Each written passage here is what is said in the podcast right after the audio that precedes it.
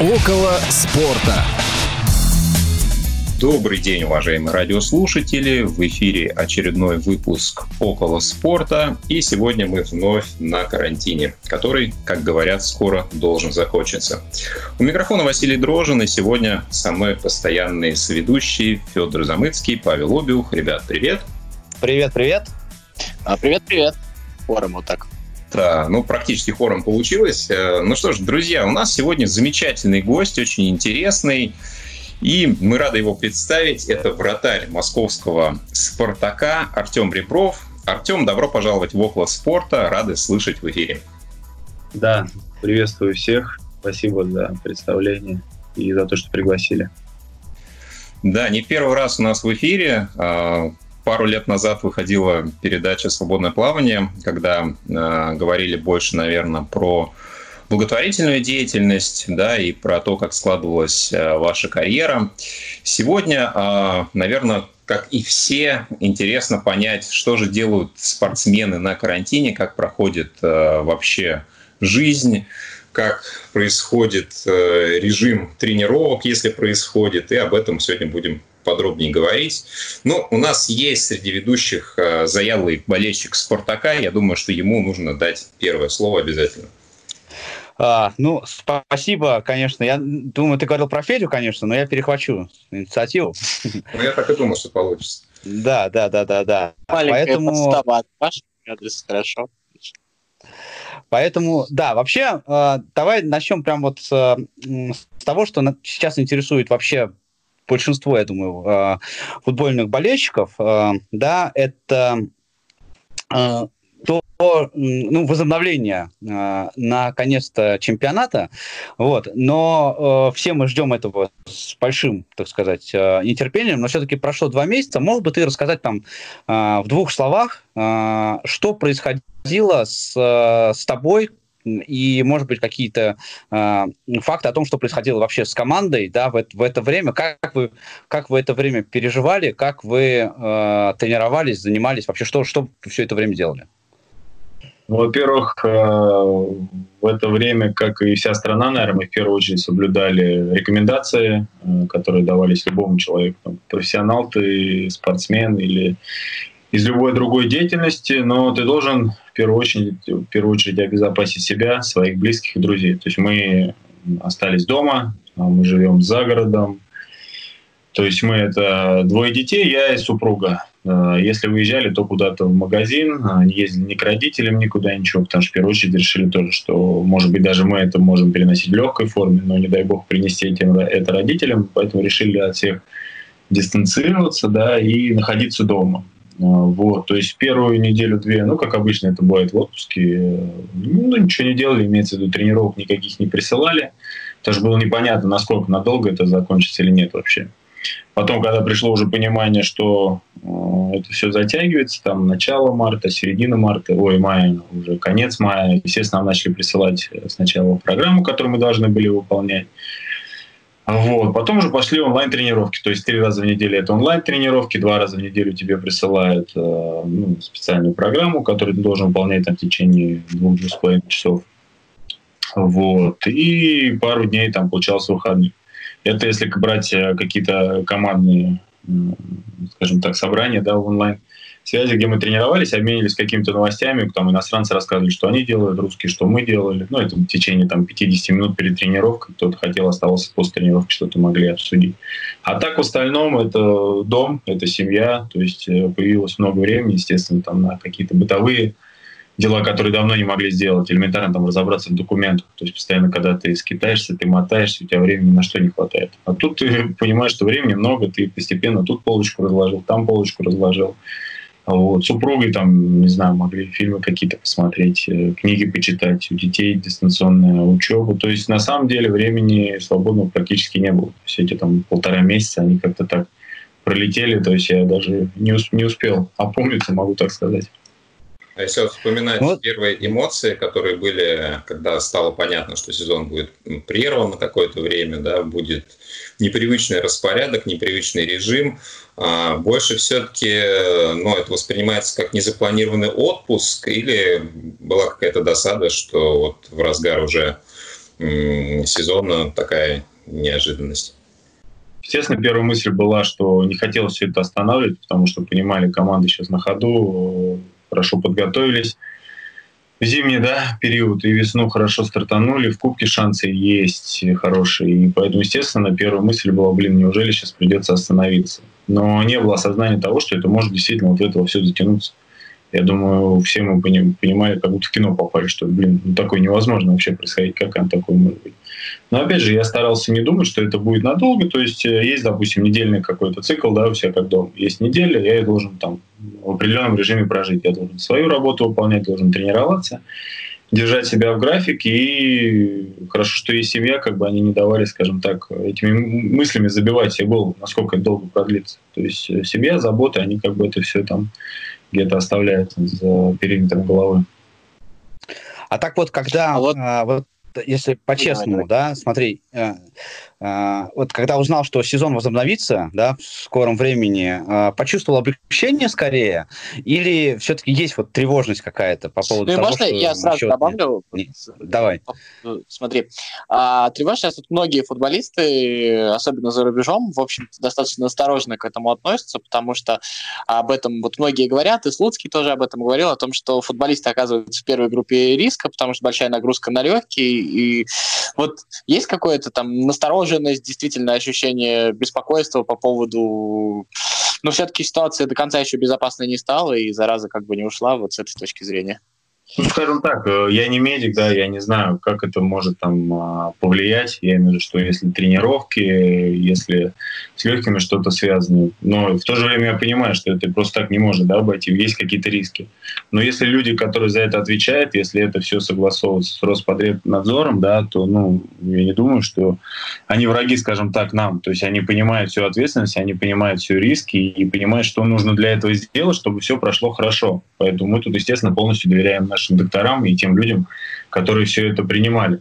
Плюс, опять же, если брать, э, я так понимаю, мы брали за пример Германию, э, один тур прошел, но как-то это все двигается, там как-то происходит, и пока тут никаких там вспышек видно не было. А то, что будут какие-то единичные случаи, ну, это нормально, опять же, даже которые здесь мы слышали и читали единичные случаи, они, скажем так, в нормальной форме переносятся. Людей просто в карантин отсаживают, и они сидят это время, как бы это нормальный процесс. То есть пока я не вижу никаких там серьезных проблем. Это если брать именно с вирусом. То, что в физической форме, наверное, больше тут э, сложности может быть, потому что, по сути, там за 3-4 за 3, недели нужно подготовить команду, естественно, ты ускоряешь процесс и возможны травмы. Тоже в Германии мы видели, да, что многие получают какие-то травмы. Тут как бы тяжело, наверное, будет тренеру по физподготовку и тренеру с, э, делать какую-то подготовку. Но опять же, они профессионалы, они знают, что они делают, и мы должны им полностью довериться, и важно выполнять все рекомендации там, докторов и тренеров по физподготовке. Я так считаю. А вот сейчас э, в таком режиме, когда еще тренировочный процесс не начался, э, как клуб контролирует вот то, э, что спортсмены делают в режиме самоизоляции? Да? Там понятно, что есть какие-то рекомендации и так далее, но нет там единой системы, там, не знаю, тренажеров, да, нет э, всех условий у каждого дома. Вот как за этим следят, и есть ли какие-то там, не знаю, санкции, если игрок там на видео выглядит плохо, никто не звонит, не говорит, Артем, что-то вот как-то вот уже вес виден или еще что-нибудь. Ну, может быть, потому что у меня таких случаев не было. Я и тренировался, как я понимаю, нормально, с весом все хорошо. Но, в принципе, если это Zoom происходит, то есть там все это записывается, тренировка, и тренер э, потом отправляет главному тренеру посмотреть на видео, кто там, условно, Ребров или Семенко как работали, и все ли у них в порядке с весом. То есть, естественно, майки никто не поднимал, жирок не показывал, но легко можно понять, да, как человек выглядит. А это по трем тренировкам в неделю, которые я говорил именно в Zoom. Те две тренировки, которые присылают, э, нам ну, обычно дают в отпуск такие пульсары, да, то есть Э, датчики, по которым ты включаешь, и потом отображается тренировка, сколько ты по времени выполнял сколько там калорий потратил, все как бы оно можно посчитать и посмотреть. Плюс еще могу сказать, что не знаю, как клуб это делает, но на первых порах а, было понимание, что кто-то не выполнял самоизоляцию, да. Ну, только когда это все начиналось, еще не было таких ни пропусков, ничего, и нам там писали в группу, что служба безопасности передает всем привет и говорит, чтобы все сидели дома, скажем так. То есть это все очень на самом деле контролируется со всех сторон. А если брать тренажеры, опять же, ну, сейчас настолько много тренировок, что, понятно, ты полноценно это все не заменишь, да, беговую работу. Но физически ты можешь себя готовить. Ну, это как в обычном отпуске. То есть, в принципе, полтора месяца у нас бывает отпуск, и ничего, мы приходим, потом набираем уже на поле. За нами следят. А вот ты, да. большой брат близкий. Да. А вот смотри, а, именно вот для вратаря, вот именно вот вратарская история, понятно, что можешь поддерживать физическую форму там в каком-то состоянии. Еще насколько вот важно, ну, именно какие-то есть там упражнения с мячом, возможно, особенные, еще что-то такое. Я так понимаю, трудно же вот это вот все реализовать. И насколько вот э, у вратаря, ну, хотя бы по опыту там после отпуска э, много времени уходит на то, чтобы вот, ну, как говорят, там почувствовать мяч, вот именно вот вратарскую форму набрать. Ну, на самом деле тут э, разные мнения, да, я так э, с кем-то обсуждал, видел, э, люди другие обсуждали, кто-то говорит, что обязательно нужно делать там, эти упражнения дома с мячом, но я скажу по себе, по своему опыту. То есть в моей карьере, там, к счастью или к сожалению, были паузы большие по полгода, когда я не мог тренироваться в общей группе. Я восстанавливался после какой-то травмы и мяча практически не видел но потом физически я чувствовал себя очень хорошо. Я выходил на поле, естественно, какой там нужно было пару недель, чтобы мяч вспомнить, как он ловится, чтобы мышцы все эти переболели, там, не знаю, бока переболели. Но одна-две недели, в принципе, там нужно было потом в игровых ситуациях все это вернуть, чувство, да, позиции, как э, успеть мячу. Но занимало, я не знаю, ну, до месяца. Это при условии там длительной до паузы, там, 6 месяцев. А если приходишь после отпуска, это полтора месяца зимнего обычно, да, 6 недель, в принципе, у нас обычно получается. Ты делаешь э, физические упражнения, но обычно ну, две, две недели, и ты уже как бы вроде все нормально. Осталось только игры наиграть, и все как бы пучком. А вот еще такой вопрос. А, я, конечно, понимаю, что вратари – это отдельная совершенно история, да, и тренировки вратарей происходит, ты уже рассказывал об этом, а, немножко по-другому, чем а, у полевых игроков. Но, тем не менее, может быть, ты знаешь ответ на этот вопрос, потому что очень интересно. Ты у нас единственная связь с профессиональным футболом, скажем так. А, как происходит вот в это время, и происходят ли вообще какие-то вот тактические вещи? Да, это же очень важно. Там вот вещи, связанные с расстановками, с, э, с позициями, с зонами. А есть ли вот ну, сейчас теория, это все?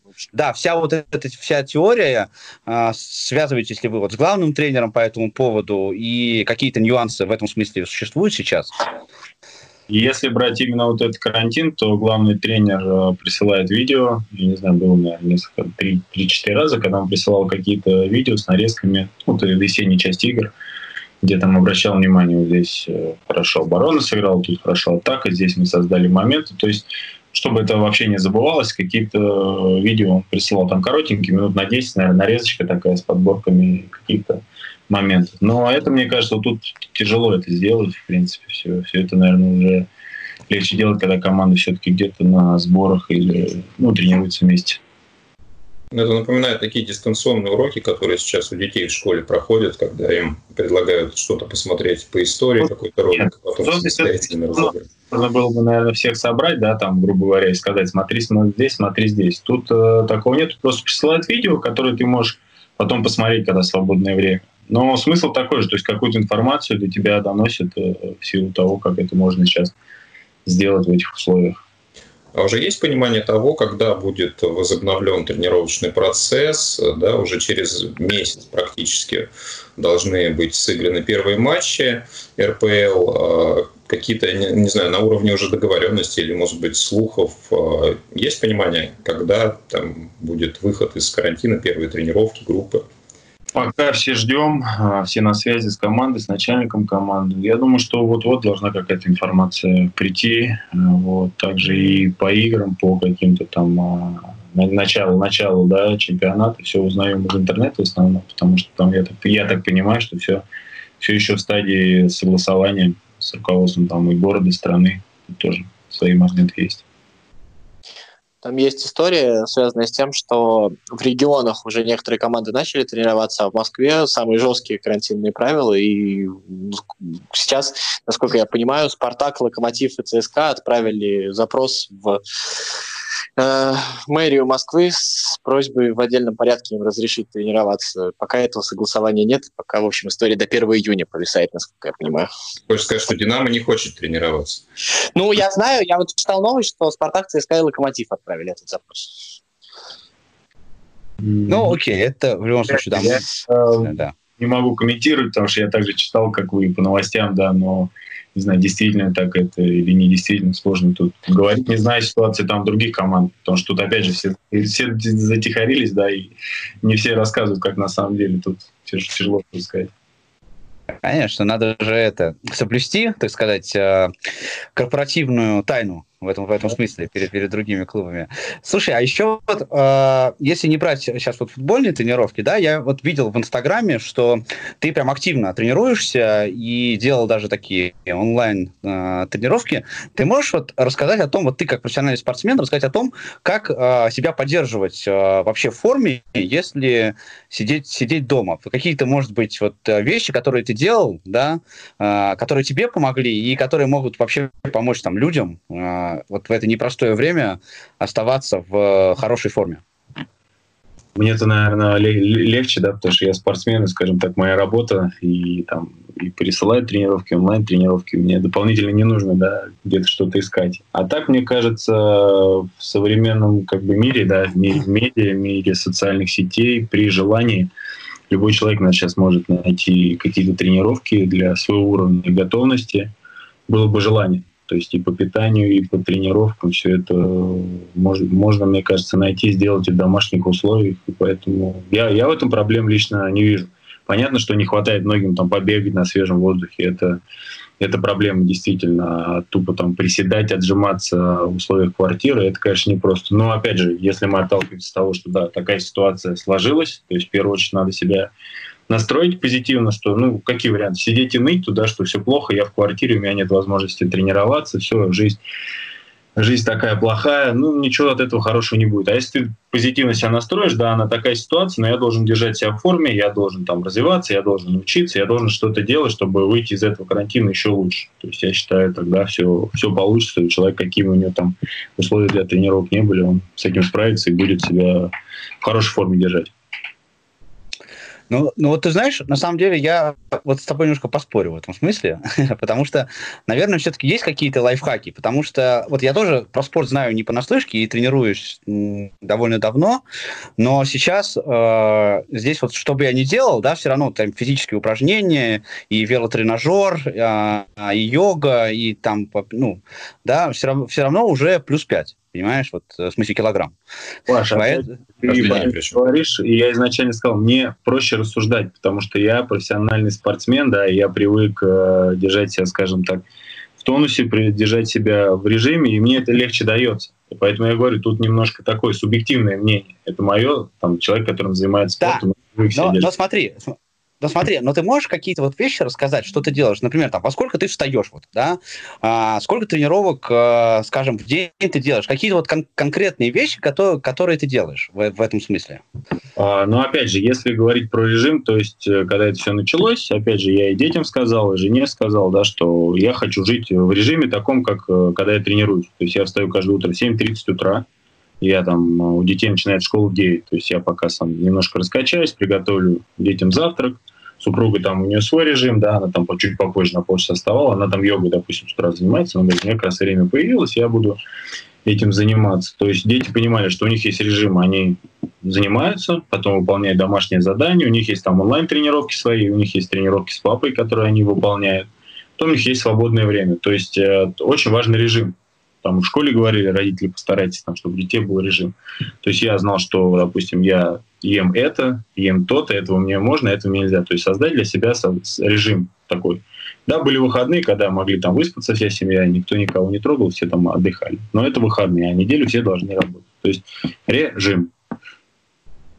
А как рацион питания меняется, вот, э, исходя из того, что как бы, контроля нет, на базе футболисты пребывают гораздо меньше времени сейчас, что-то можно себе больше позволить, чем обычно, или все равно режим есть режим? Да нет, э, в принципе, позволить, естественно, себе можно. Ты как бы, тебя никто не проверяет в этом плане, да. А, просто я для себя понимаю, ты можешь хоть тут отпиться, объесться, чего угодно, но тебе потом придется все равно выходить из этого режима. И чем больше ты будешь сейчас себе позволять лишнего, тем а, тяжелее тебе будет потом а, приходить в форму. Поэтому, в принципе, по режиму уменьшилось, да, скажем так, количество еды, немножко убрать там меньше сладкого, допустим, да, меньше жирного, но при этом это не значит, что вообще убрать. То есть могу себе позволить там шоколадку съесть и кусочек торта съесть, не знаю, там еще, еще что-то такого, что в обычной жизни я себе позволяю. То есть, в принципе, тут все нормально. Но при этом я минус... А давай вот вернем... Вер... килограмма у меня ушли. Не знаю откуда и как. Давай вернемся вот э, к такому домашнему времяпрепровождению, как раз вот про то, что чуть больше себе что-то позволяешь, еще что-то такое. А есть какие-то вот, возможно, в развлечениях, в досуге вещи, которые ну, сколько получается, наверное, много лет карьеры уже не мог себе позволить, а сейчас вот э, пришло время и как бы воспользовался, так скажем, этой ситуацией. Ну, просто я смотрю, кто-то там в фифу играет, я думаю, футбол, что ли, не наигрались, как так? Uh, ну, даже, даже не знаю. В принципе, наверное, когда ты уже там больше 20 лет, э, ты в таком режиме живешь, и даже если ты захочешь что-то, ну, не знаю, ну, бокал пива, вина я так могу, да, там, в обычной жизни сейчас могу себе позволить.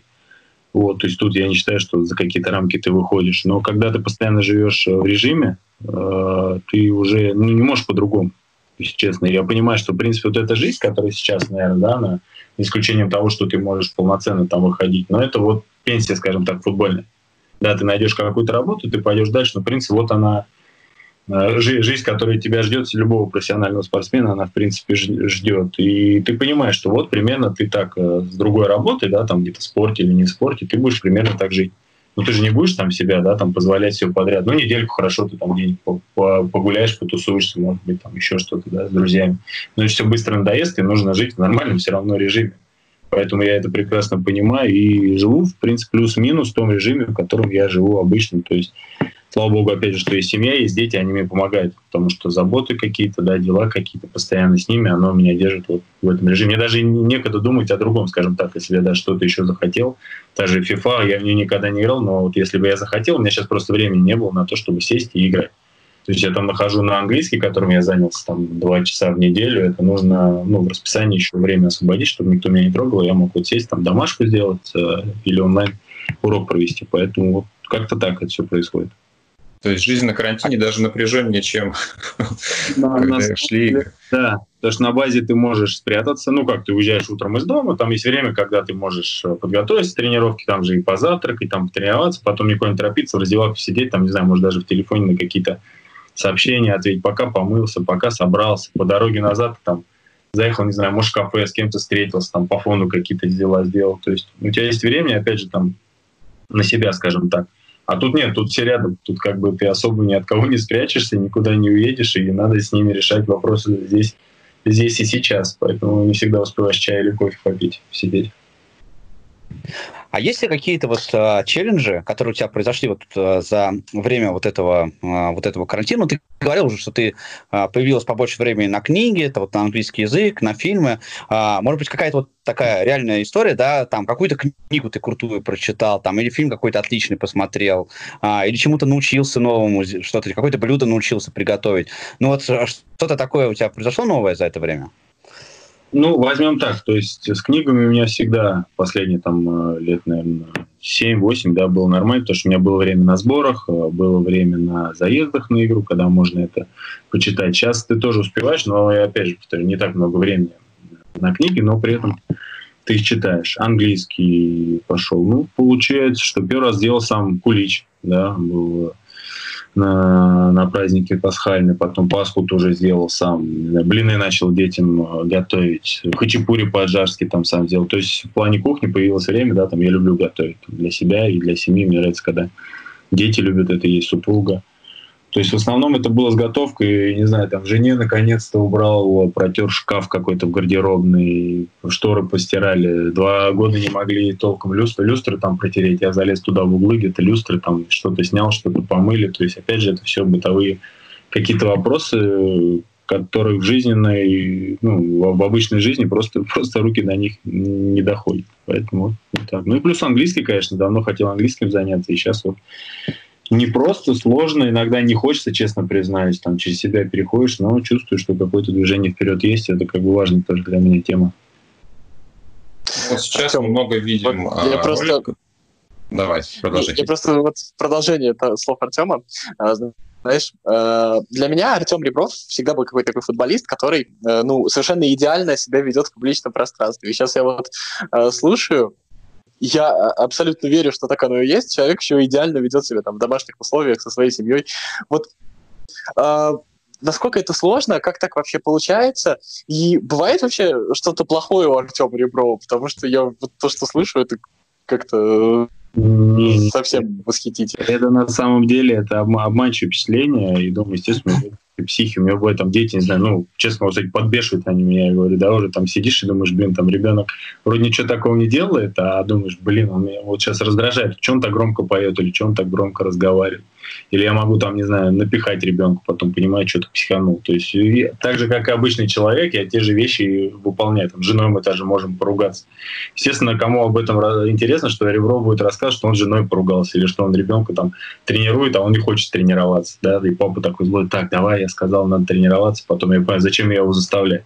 То есть, естественно, вещи происходят, э, как и в обычной бытовухе, да, в обычной семьи разные ссоры, ссоры, и, и это все неотъемлемая часть, скажем так, нашей жизни. Поэтому ничего такого необычного во мне нет. Просто время появилось, скажем так, на ту же готовку, которая мне там всегда нравилась. И Ничего Слушай, ну я прям, не, я прям не верю, если честно, тоже, потому что я согласен с Федей абсолютно, да, и мы с тобой общаемся периодически вот а, вне, а, вне СМИ, и мне кажется, ты просто вообще идеал спокойствия абсолютно.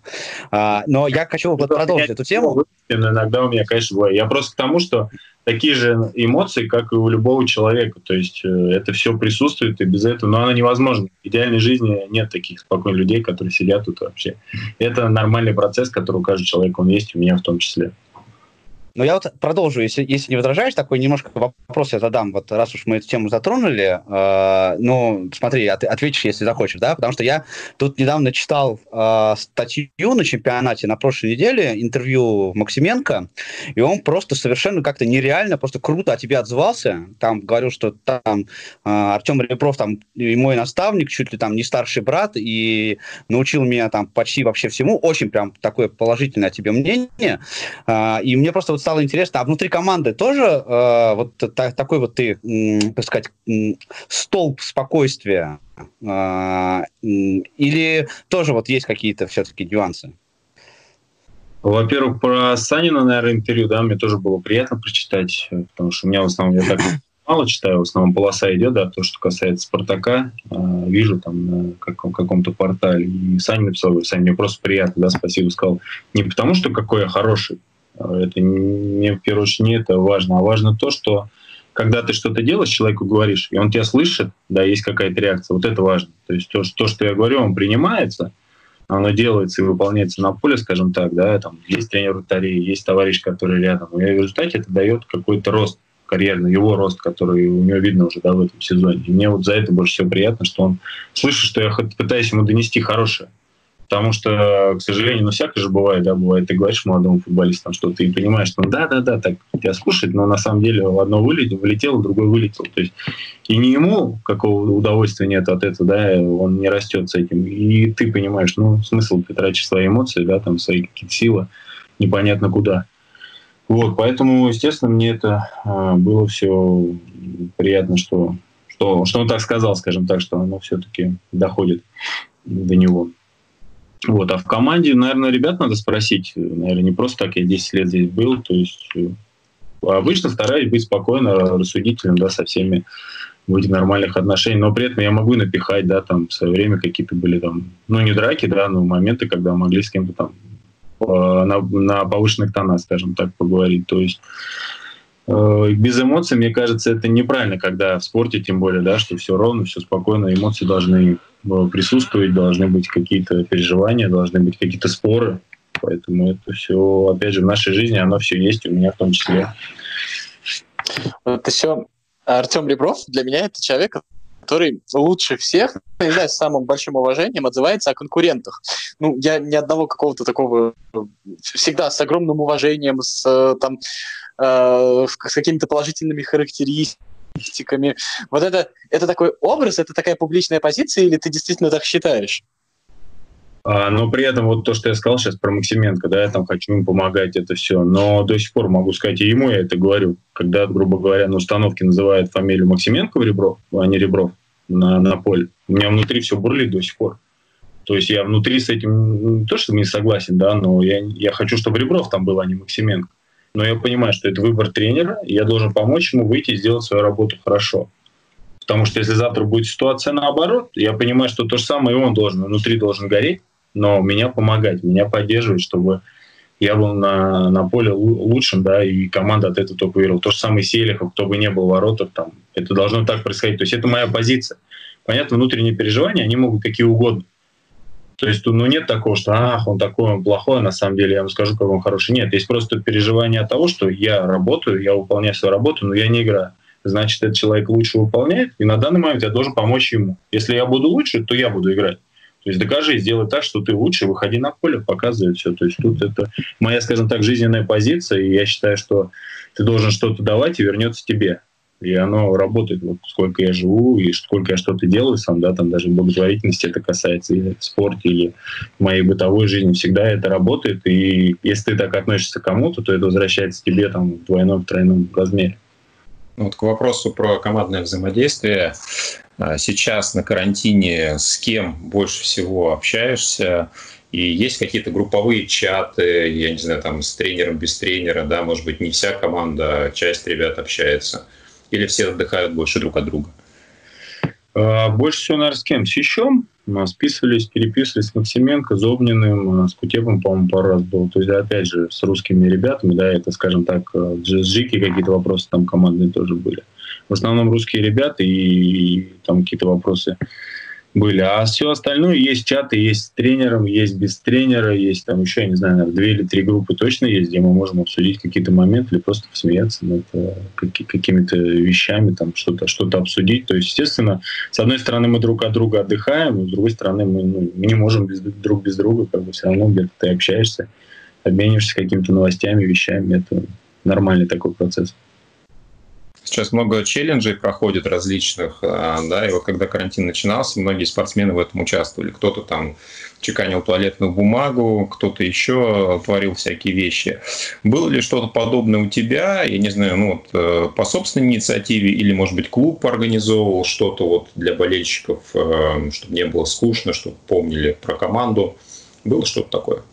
Э, на первых порах, наверное, вот с туалетной бумагой сразу пошла тема, да, все там жонглировали, я в том числе там подхватил эту тему, потом мячиком мы тут с детьми попадали в ведра, там еще куда-то. Но потом, опять же, оно как-то пошло тренировки, пошли какие-то активности у детей. И, честно, опять же, вре- времени на это, на все просто не хватало. А так клуб, естественно, проводил какие-то там... То «Зенитом» мы играли, как Nissan Викторина была, да то кто-то просил, вот помню, пару раз тренировки провести какие-то там для детей, еще для кого-то. То есть тут э, постоянно, в принципе, что-то происходило, социальная жизнь она была, но, наверное, для меня самый был, ну, скажем так, лучше или как правильно сказать, да, такой челлендж, который запустил Джики. То есть он там помогает мальчику определенному, да, собрать средства. И он мне позвонил, говорит, слушай, я хочу запустить челлендж, у меня есть там 5 маек, допустим, да, хороших, я хочу их выставить на аукцион, чтобы деньги пошли этому мальчику, и потом передать дальше. И вот постепенно он передал мне, там дальше-дальше, и практически вся команда прошла этот челлендж и собрали очень хорошую сумму. Для меня был вот этот классный пример, классный челлендж и пример того, как можно, да, там запустить челлендж и в то же время помочь какому-то определенному человеку. То есть по мне это было круто и достойно уважения. Давай немножко от футбола отвлечемся. А, вот очень интересно, а, есть ли какие-то новости сейчас у фонда? Происходит ли какое-нибудь движение, что-нибудь, какие-нибудь, может быть, там дистанционные, не знаю, мероприятия, не мероприятия? Вообще, вот, ну, как, как что-то, что-то в фонде сейчас есть? Можешь рассказать про какие-то вот последние вещи? Да, фонд, в принципе, он, э, с одной стороны, он живет, да, он как существует, там периодически какие-то поступления, ну, как периодически, практически каждый день люди, кто-то там какие-то пожертвования э, поступает, я это вижу на своей карте, мы это все публикуем в соцсетях, но в то же время, конечно, он не может полноценно существовать, потому что было несколько ребят, которые должны были приехать из других городов, и прямо перед самым карантином они не приехали, причем не наша инициатива была, мы сказали, без проблем приезжайте, мы как бы здесь все все выполним, да, свои обязательства по клинике, по проживанию, там, по самолетам, тем более самолеты летают по России, там вроде все нормально. Но они сами побоялись, как бы это был их выбор, и на самом деле правильно, наверное, в данной ситуации. Но у нас сорвался благотворительный вечер, к которому мы активно уже готовились. Он должен был 14 апреля начаться, буквально там за две недели до карантина общего. То есть мы это не успели сделать. И, во-вторых, проводить какие-то сейчас, скажем так, сборы, акции, как мы обычно да, там в интернете устраивали аукционы. Сейчас, наверное, немножко неправильно мы посчитали вместе с Антоном, с директором, да, и остальной там командой, кто нам помогает, потому что сейчас все-таки идет э, основное направление, это все-таки на борьбу э, с коронавирусом, да, и много людей, которые доктора, там, санитары, кто в этом во всем участвует, наверное, нужно направлять туда э, помощь, да, какую-то, если устраивать какие-то аукционы, вот эти все благотворительные, то есть стараться больше туда. Что мы и делали, в частности, по, помогали ребятам, которые, если слышали, супергрупп, да, они помогают, помогают ветеранам, привозят еды, какой-то там определенный набор. И мы выставляли также там мячи благотворительные, футболки, и вся помощь шла туда. То есть старались больше помочь им. Ну, я думаю, ничего страшного, это все время закончится, и мы продолжим также работу фонда, и все нормализуется, станет на обычные рельсы. То есть не вижу какой-то проблемы в этом.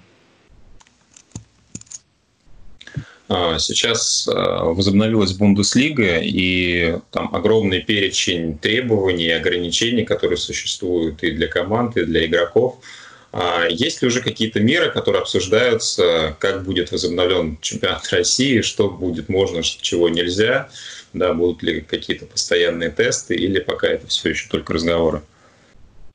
Пока конкретики нет никакой. То есть, опять же, я все это читал, э, как в Бундеслиге все это устраивали, и видел примерный лист, да, перечень того, что будет у нас происходить. Но, опять же, я понимаю, что это серьезная подготовка, и люди, которые все это принимали, да, они понимают, что все это можно воплотить. Поэтому, в принципе, это не просто, но я думаю, что, что все обязательно получится, потому что в такой ситуации для людей спорт нужен. Я не знаю, понятно, что с одной стороны футбол или спорт без трибуны это не футбол. Но с другой стороны есть телевизор, и людям и так непросто.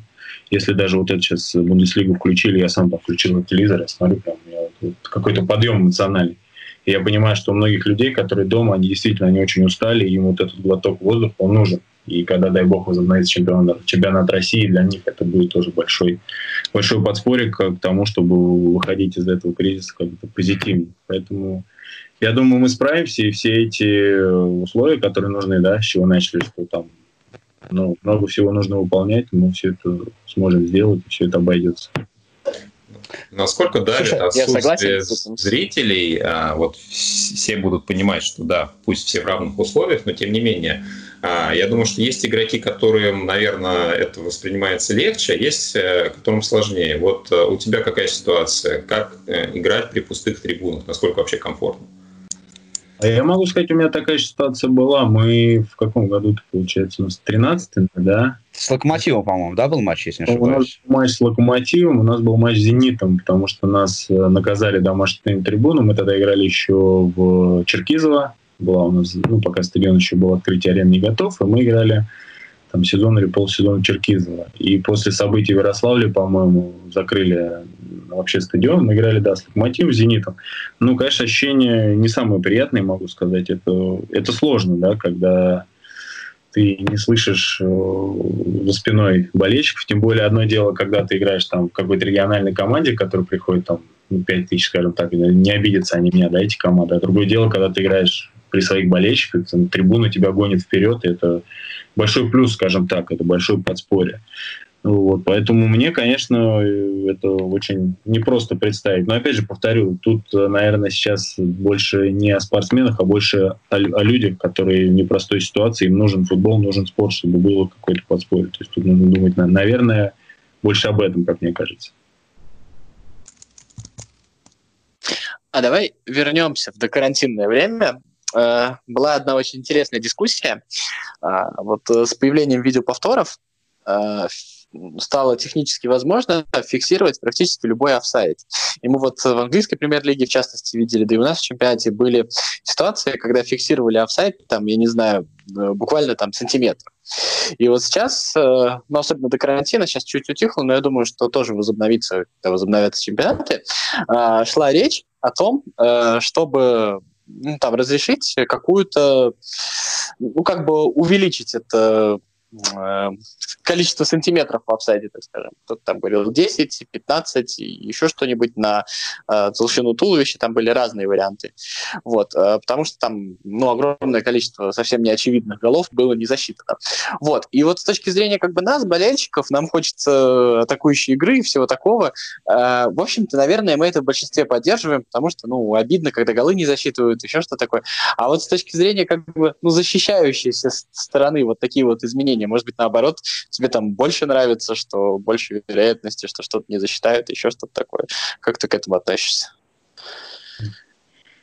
Тяжелый, тяжелый, наверное, вопрос, потому что нету такого единого мнения, да, даже, наверное, как вот с этими повторами, когда ВАР все это вели. С одной стороны, да, когда незаслуженно там тебе забивают гол или что-то такое, ты это смотришь, и отменяет хорошо. Но с другой стороны, вот эти остановки, которые они постоянно происходят, да, оно как-то ну, не, не очень хорошо, наверное, и по телевизору влияет, и в, в игре много остановок, не очень хорошо влияет на игру. А вот тут э, поправки тяжело. И с одной стороны, как защищайся, да, защищайся, ну, все, защитником, да, скажем так, отнесем вратаря, конечно, было бы хорошо. С другой стороны, мы же еще в нападении голы забиваем. И, может быть, где-то мы там забьем, и нам засчитают. А если этого ведут, то не засчитают. Поэтому тут такая у меня двоякая, наверное, ситуация. Нету, нету единого мнения насчет этого, честно.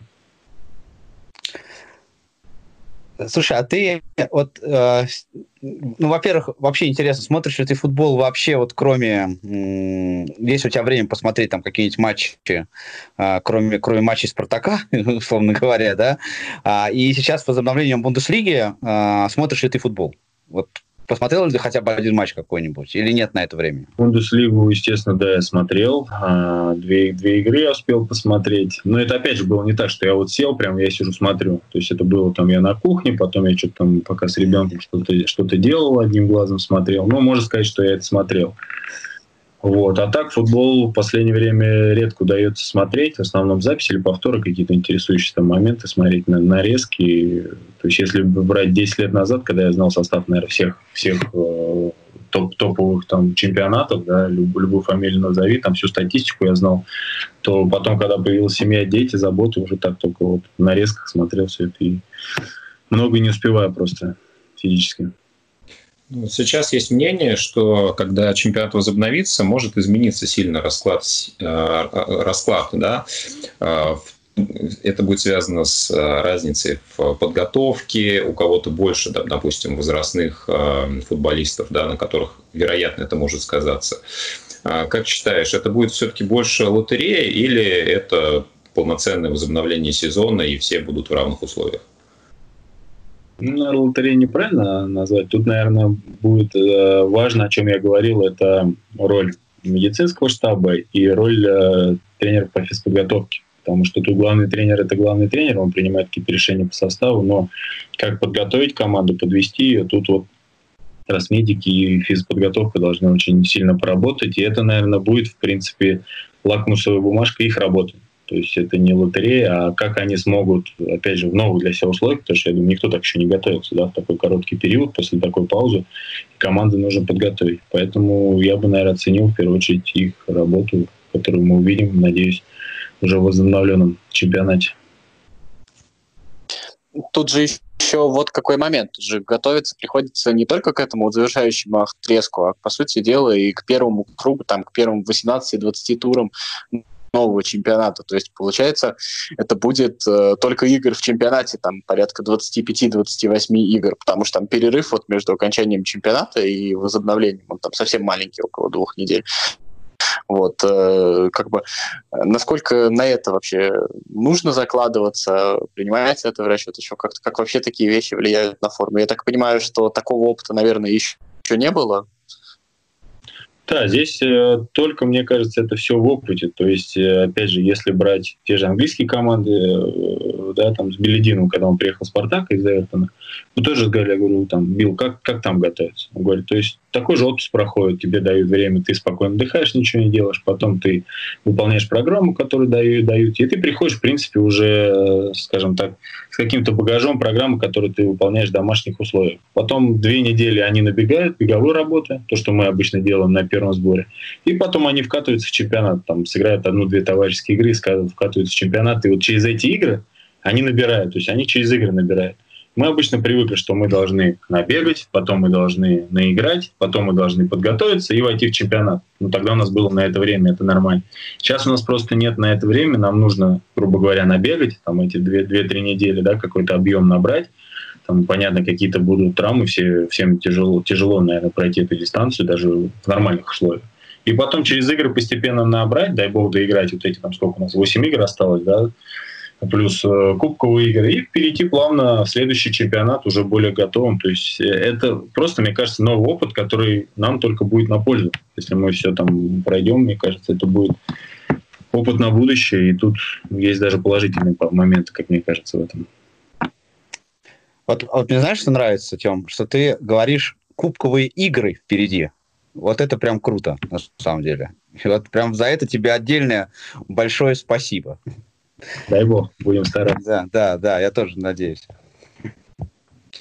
Да, ну а у нас сейчас действительно такое время, когда многие смотрят фильмы, сериалы, читают книги, даже из среди тех, кто этим обычно не занимается. Артем, вот а, твои рекомендации, что читаешь сам, что мог бы порекомендовать из того, что прочитал, из того, что посмотрел, смотришь фильм, сериал, любимая книга? Так, ну из того, что э, посмотрели с женой, в основном это фильмы, сериалы. Она там иногда одна смотрит, когда у нее время есть днем. А так, ну, все, что сейчас показывает, вот сейчас смотрим, вчера начали знакомьтесь, Джо Блэк, да, старый фильм с Брэд Питтом, ну, как я понимаю, лет 10-15, наверное, может, даже больше. Великий так, фильм. Да, да, а так, честно, у меня на фильмы такая память плохая, там, доставать, доставать ножи, вот неплохой был, да, то, что посмотрели. Вот. Э, потом «Не пойман», «Не вор», «Неплохие». Ну, в общем, суть такая, что, в принципе, фильмы неплохие. Смотрим из книжек, что э, прочитал, э, наверное, хороший был это «Токийский зодиак», опять же, японский автор. И такая головоломка там про убийство, вообще какая-то жуткая головоломка, которая в конце оказывается вроде с одной стороны простой, а с другой стороны такая закрученная. То есть это что-то такое было э, интересное. Вот. А так э, обычные какие-то тут вот сейчас начал про Антонину пулеметчицу читать, да, это военное время, когда она расстреливала, была там на стороне, скажем так, и наших людей, людей расстреливала, ну, такие какие-то исторические моменты. То есть тут, в принципе, все как, все как обычно, то, что читал, то и читаю. Где-то по нетворкингу какие-то вещи могу для себя тоже посмотреть. Ну, то есть постоянно стараюсь все равно что-то что новенькое для себя посмотреть, поглядеть. У нас есть э, чат э, в WhatsApp, где пишут э, болельщики, увлекающиеся спортом. И когда я написал, что будет запись беседы с Артемом Ребровым, посыпались комментарии, пожелания и здоровья, и много было благодарностей за преданность клубу, поэтому от лица болельщиков, Артем, передаю их тебе. Спасибо огромное, что сегодня принял участие в записи нашей программы. Время пролетело быстро. Обязательно пригласим еще. Будем рады всегда слышать тебя в эфире, видеть в воротах. А, вот. Паш, я думаю, особенно. Друзья, Это спасибо, что дело. были сегодня с нами. Артем Ребров, Павел Обиух, Федор Замыцкий, Василий Дрожин. Всем услышимся. До новых встреч. Пока. Пока. Около спорта.